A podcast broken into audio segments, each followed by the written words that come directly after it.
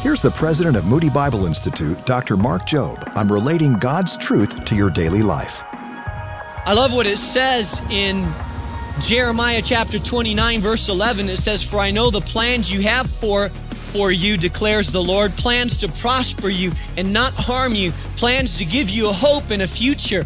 You say, Well, my life looks like a mess right now. I, I, I, hey, any construction zone looks like a mess. But the architect has a master plan. He knows how it's going to turn out. And sometimes you got to break things before you build things. And in the middle of construction, it looks like no one knows what they're doing. It looks like it's always going to be worse than it started. But when it's finished, it's beautiful. There's a plan because the architect knows what he's doing. God has a purpose and he has a plan for your life. God knows the end result. For more truths to transform your life, go to boldstepsradio.org.